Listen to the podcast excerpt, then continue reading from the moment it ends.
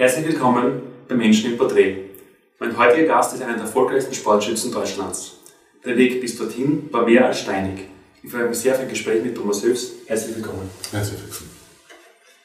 Du bist ja als Kind und Jugendlicher aufgewachsen in der DDR. Ja. Wie kann man sich das so vorstellen, Kinder der Jugend als Ähm, Nicht-DDR? Als Nicht-DDRler kann man sich das vorstellen, dass man auch als äh, Jugendlicher eine behütete Jugend haben kann. Also ich hatte eine sehr behütete Jugend in der DDR. Ich bin in, einem, in einer Kleinstadt in, in Mecklenburg-Vorpommern aufgewachsen, direkt am, am Stettiner Haff. Und bin da zur Schule gegangen. Meine Lehre habe ich, äh, meine Ausbildung in Stralsund gemacht auf einer Werft und bin dann danach zur See gefahren, noch zu DDR-Zeiten. Und habe praktisch die Wende und den Umschwung in ein neues Land auf See erleben. Auf See erleben dürfen. Genau. Wie wurde das damals? Äh, wir haben die Flagge gewechselt auf Höhe von äh, ja, China, ich glaube Shanghai, haben wir auf einmal die DDR-Flagge runtergeholt und die bundesdeutsche Flagge gehisst und waren von da an westdeutsche Staatsbürger. Also, du warst da damals beruflich auf See. Ja, genau. Ich bin als Schiffselektriker auch bei der Handelsschifffahrt gefahren Okay. und ja, das habe ich auch gelernt. Also Schiffselektriker habe ich auch gelernt und bin da halt vier Jahre zur See gefahren. Bis dann die Wende kam und dann war es leider auch vorbei. Dann wurde die Reederei aufgelöst und mein Traumberuf konnte ich nicht mehr nachgehen.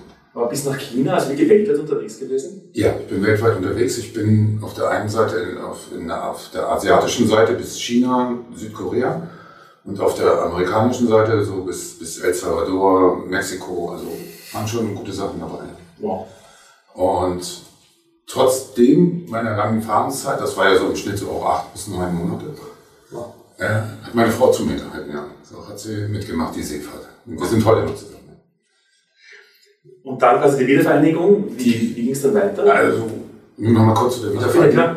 Wir haben ähm, das Ganze drumherum, diese ganzen Demonstrationen, diesen, diesen, alles, was dazugehörte zu der Wiedervereinigung, haben wir mehr oder weniger gar nicht mitbekommen, weil wir zu der Zeit so auf See waren, dass wir keinen großen Empfang hatten und die DDR uns zu der Zeit auch kaum informiert hat, was los ist zu Hause. Und man ist eigentlich nur aufgrund von Telegramm, damals war das ja noch nicht mit, mit Handy anrufen, äh, meine Frau mir immer Telegramme geschrieben hat, was eigentlich los ist. Und ja, so kam das dann, dass man dann, ich kann mich erinnern, es war auf Höhe von Singapur, hat man dann erst so richtig mitgekriegt, was los war. Und so habe ich die Wende eigentlich mitgemacht. Und danach dann quasi die Heimfahrt in den deutschen Hafen, kann man sagen. Dann Genau, da sind wir wieder zurück in einen deutschen Hafen nach Bremen. Und das war ganz kurios, wir hatten kein Geld. Also wir, wir, wir sind ja losgefahren mit Ostgeld. Und da war ja dann schon die Währung umgestellt und wir hatten eigentlich kein Geld. Und wir sind mit unseren Schecks, die nichts wert waren, in die Bank und haben kein Geld bekommen. Also das war schon eine ganz, ganz äh, gefährliche Nummer sozusagen. Also wir hatten überhaupt kein Geld. Wie ist das dann gelöst, das Thema? Äh, man hatte an Bord immer so ein paar Reserven in Dollars, die hatten wir uns gegeben, sodass wir dann telefonieren konnten. Und dann kam meine Frau dann nach Hamburg und dann, die hatte dann Geld. Also das, die 100 Euro oder 100 Mark waren es ja damals Begrüßungsgeld, die sind mir durch die Lappen gegangen. Und dann quasi beruflich, ging es beruflich weiter, nachdem quasi die Seefahrt Die Seefahrt war vorbei und dann habe ich mich bei einer Firma in Hamburg beworben, bei einem kleinen Elektrounternehmen, die auch mit Schifffahrt zu tun hatten. Und so bin ich dann 1991 nach Hamburg gezogen. Praktisch, ich war vier Wochen arbeitslos und dann, weil die Seefahrt war vorbei, die Firma wurde aufgelöst und dann bin ich nach Hamburg gezogen, habe dort erstmal ein Jahr alleine gelebt, bin immer gependelt nach Ueckermünde zu meiner Frau. Das sind so 400 Kilometer eine Tour. Und ähm, dann ist sie nach einem Jahr zu mir gezogen und so hat sich dann unser Leben in, in Hamburg aufgebaut. Oder bei Hamburg. Wir wohnen 20 Kilometer von Hamburg entfernt. Und dann warst du dort quasi einige Jahre im Außendienst, auch als Service-Elektriker, oder? Ich habe, äh, seitdem ich in, an Land arbeite, immer im Service gearbeitet. Bis auf einer kleinen Episode, wo ich mal auch Installationen gemacht habe, aber ansonsten habe ich immer im, im Service für entweder Lüftungsanlagen, Klimaanlagen und jetzt zum Schluss für ganz spannende Umweltsimulationsanlagen. Also Testanlagen für Produkte, für Fahrzeuge, für Flugzeuge, für Waffen. Also war ganz, ganz spannender Job gewesen. Und dann war der, der Genau. Anfangssänger der Schicksalstag. Der 5.9.2016 in Dänemark. Also mein Dänemark? Schicksal. Ja. Was da passiert? Ich habe bei der Firma Danfoss gearbeitet, bei dem großen Unternehmen, was ja eigentlich hinlänglich bekannt ist, ja auch für Heizkörper, Thermostaten. Da habe ich gearbeitet an einem Testschrank und habe so ein Regal rausgezogen und beim Rausziehen dieses Regales bin ich nach hinten gefallen. Das Regal ist auf mich gestürzt und dabei habe ich mir einen Wirbel gebrochen und seitdem gibt es halt diese neurologischen Ausfälle, sprich, ich kann zwar noch ein paar Schritte gehen, aber es ist ganz schwierig. Deswegen ist das jetzt mein treuer Begleiter geworden im Rollstuhl. Und ich sehe ihn eigentlich nicht mehr als, als, ähm, als, als Hindernis oder als, als Last, sondern er ist mein täglicher Begleiter und er ermöglicht mir ein Leben in der Gesellschaft. Was waren damals so die ersten Gedanken, wie der, wie der Arzt gesagt hat, okay, wie es ausschaut oder was weiter? Fürchterlich. Ganz schlimm. Ganz schlimm. Weil ich, ich kannte es so, ich bin rastlos. Ne? Ich war immer unterwegs. Ich war montags los und äh, gearbeitet und meistens freitags wieder gekommen. Oder wenn man gearbeitet, viele Überstunden auch gemacht. Also ich habe im Schnitt so 40 bis 60 Stunden die Woche gearbeitet. Und wenn es dann die Vollbremsung gibt und nicht mehr weitergeht, da fällt man in ein, ein ganz tiefes Loch. Also ich hatte eine lange Zeit damit zu kämpfen. Aber wie bist du, wie bist du damit umgegangen dann, um das wieder da rauszukommen aus der aus Durch die? Familie. Die Familie hat mich sehr unterstützt. Also es gab sicherlich auch ganz harte Zeiten, wo ich sagen muss, Hut ab, dass sie das alles so mitgemacht haben, wo ich sehr gereizt war auch und niedergeschlagen. Ja, man stürzt sich dann in so Pseudo-Hobbys. Ich habe dann angefangen mit Fische, also Aquarien. Ich habe mir zig Aquarien gekauft, bis ich gemerkt habe, dass, ja, es führt dann aber auch nicht so weit aus. Und dann habe ich gelesen, Fernsehen geguckt und viel Internet auch. Und was ein, so ein, Hobby von mir ist, so Gebäudeautomation, so Programme schreiben und sowas, das habe ich dann gemacht. Aber so richtig das ausgefüllt hat mich das auch noch nicht. Ne? Gab es in der Zeit, wo du kurz, kurz, als Familie kurz angesprochen hast, dass die wichtige Stütze in der Zeit auch war, Ja, absolut. ähm, gab es in, der, in dieser Zeit auf dem Weg aus dem Loch heraus quasi auch jemanden, Moment, wo du das aufgeben gedacht hast? Ziemlich oft. Weil das ist, wenn man, ähm, es ist vielleicht auch eine andere Sache, wenn man reingeboren wird und damit groß wird mit so einer Behinderung. Aber wenn man schlagartig so unvorbereitet da reinkommt, dann ist es schon heftig. Abgesehen jetzt von der, von der Familie, gab es sonst irgendwas, was dir speziell noch Kraft gegeben hat in der Zeit? Ich habe mich ziemlich zurückgezogen, also es war die Familie. Ich meine, wenn man mit dir heute plaudert und dich heute erlebt und auch bei deiner Begrüßung schon, da kommt äh, ein erfolgreicher, strahlender, positiver Mensch herein. Ähm, gab es dann so einen Moment, wenn, vielleicht auch nicht, aber gab es einen Moment, wo sagst du, so einen quasi einen, jetzt erst recht, jetzt quasi war dann der Schalter und du Ja. hast dann, Der Punkt kam, als ich in der Zeitung bei uns im Anzeigenblatt gelesen habe, dass es einen Rollstuhlschützen gibt, der Luftgitter schießt. Und da habe ich mir so gedacht, ach, den schreibe ich mal an. Und diese Erfahrung zu sehen, dass man auch wieder Sport betreiben kann mit so einer Behinderung, das war so der Punkt, oh ja, das macht Spaß, das ist eine Erfüllung, da kann ich wieder ansetzen und das, das fordert einen dann auch. Und, und man kommt auf andere Gedanken, man kann sich mit Gleichgesinnten unterhalten. Das ist ganz was anderes, als wenn man dann ähm, ja, nur mit der Familie redet. Ohne das jetzt Nein. falsch. kann man schon, weißt du, meinst, ja. Jetzt hast du gerade also gerade das Thema Sport angesprochen, du Mhm. hast, das, hast ja, machst ja sehr viele verschiedene Sportarten. Ja. Was hast du da alles gemacht? Oder? Also ich habe äh, seinerzeit als Junge mal angefangen mit Segeln. Dann habe ich Gewichtheben gemacht, ähm, Sportschießen. Ja, das habe ich noch was vergessen. Nee, eigentlich nicht. Die drei Sachen waren es. Okay. Und bist du eigentlich beim Schießsport geblieben? Ja. Ähm, warum gerade Schießsport? Das hat dich jemand angesprochen? Oder? Ähm, der, der, diese ganze, diese, diese Verbindungen von Konzentration, von, von innerer Ruhe, diese, dieses, aber auch jetzt bei meinem jetzigen Sport, die, die Bewegung da drin und, und dass man körperlich so ausgepowert ist und dass man sich freut, wenn man was erreicht hat. Also das, das ist die Sache, warum ich den Sport so mache.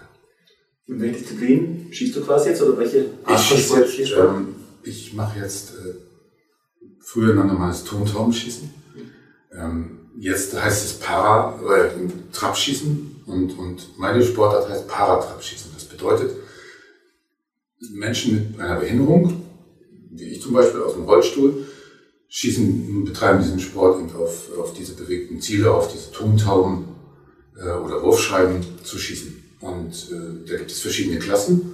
Ich zum Beispiel bin in der Klasse PT1, nennen die sich. Das sind alles Schützen, die im Rollstuhl sitzen.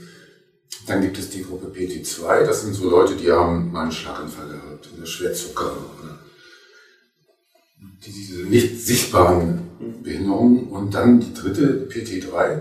Das ist eine ganz spezielle Gruppe, die haben fehlende Gliedmaßen. Da fehlt ein Arm oder ein Bein oder beides. Oder auch so, in Deutschland gab es dieses Kontergan, diese kleinen. Solche Menschen, die schießen dann in dieser Kategorie. Und das zusammen bildet dann die Gruppe der Paratrapschützen. Es ist eine kleine, momentan noch kleine Gemeinschaft, die aber stetig erwachsen ist.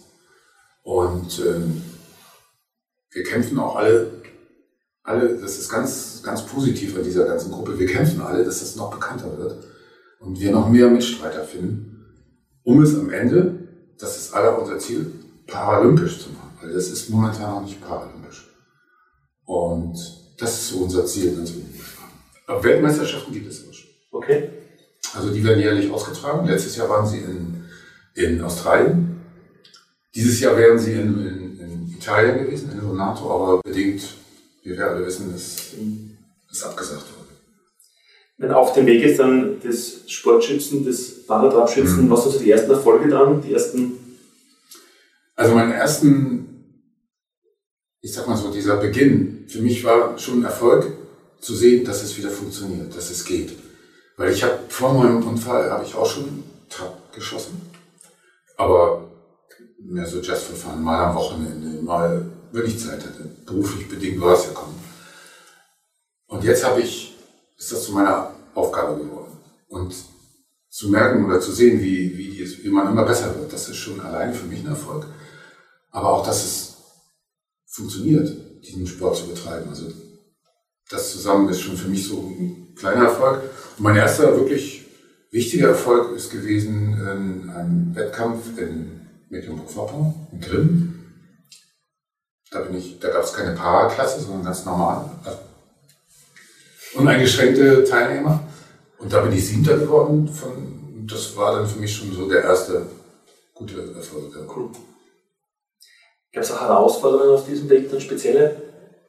Ja, es gibt, die Herausforderung ist, dieses Level, was man sich, also mitzuhalten.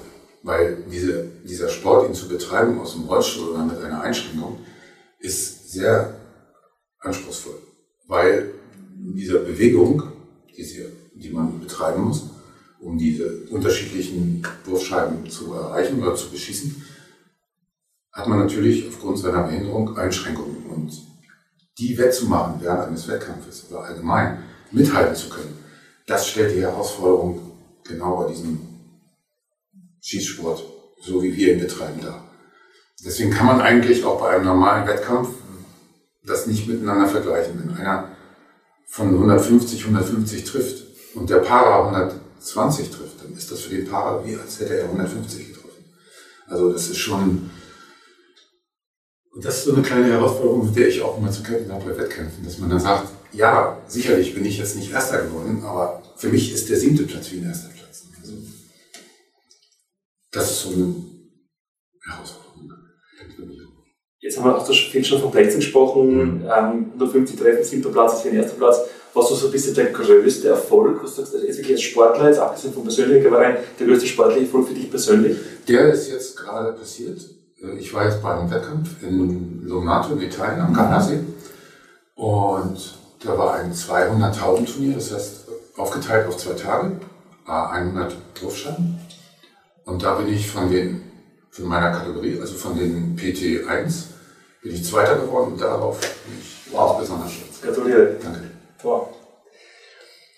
Jetzt haben wir viel von dir gehört, den Weg, wie du Dinge gemeistert hast, auch die Erfolge, also anfänglich Folgesport bis zu aktuellen Erfolgen und auch ähm, wie du umgegangen bist. Was wäre deinem bisherigen Weg so der wichtigste Tipp für junge Menschen, die, egal in welchem Bereich des Lebens, auch erfolgreich, glücklich erfolgreich sein wollen. Was würdest du als Kernbotschaft deiner Lebensfahrer unseren Jungen so sehr mitgeben? Dass man nicht aufgeben soll. Egal wie, wie hart einen das Leben trifft und wie, wie, wie hart die Rückschläge auch sind, weil es gibt immer einen Weg hinaus aus diesem, aus diesem Tief und man sollte das wirklich niemals aufgeben. Also ich habe auch ein ganz schweres Tief gehabt und ich habe auch nicht aufgegeben und die Erkenntnis daraus, es gibt wieder ein, ein Licht am Ende des Tunnels, so wie man das wirklich hinlänglich sagt, so ist es auch. Also, und wenn man dann ein Ziel wieder vor Augen hat, man Freude daran hat, dann gewinnt man wieder Lebensqualität und es ist, es ist toll. Du hast jetzt viel von deinen bisherigen Erfolgen und Projekten erzählt. Was sind so die nächsten Ziele und Projekte? Also mein, mein größtes Ziel oder mein, mein größter Wunsch oder mein, meine größte Herausforderung ist die Teilnahme an der Weltmeisterschaft. Oder allgemein an internationalen, höher, hochklassigen Wettkämpfen, die weltweit verteilt sind.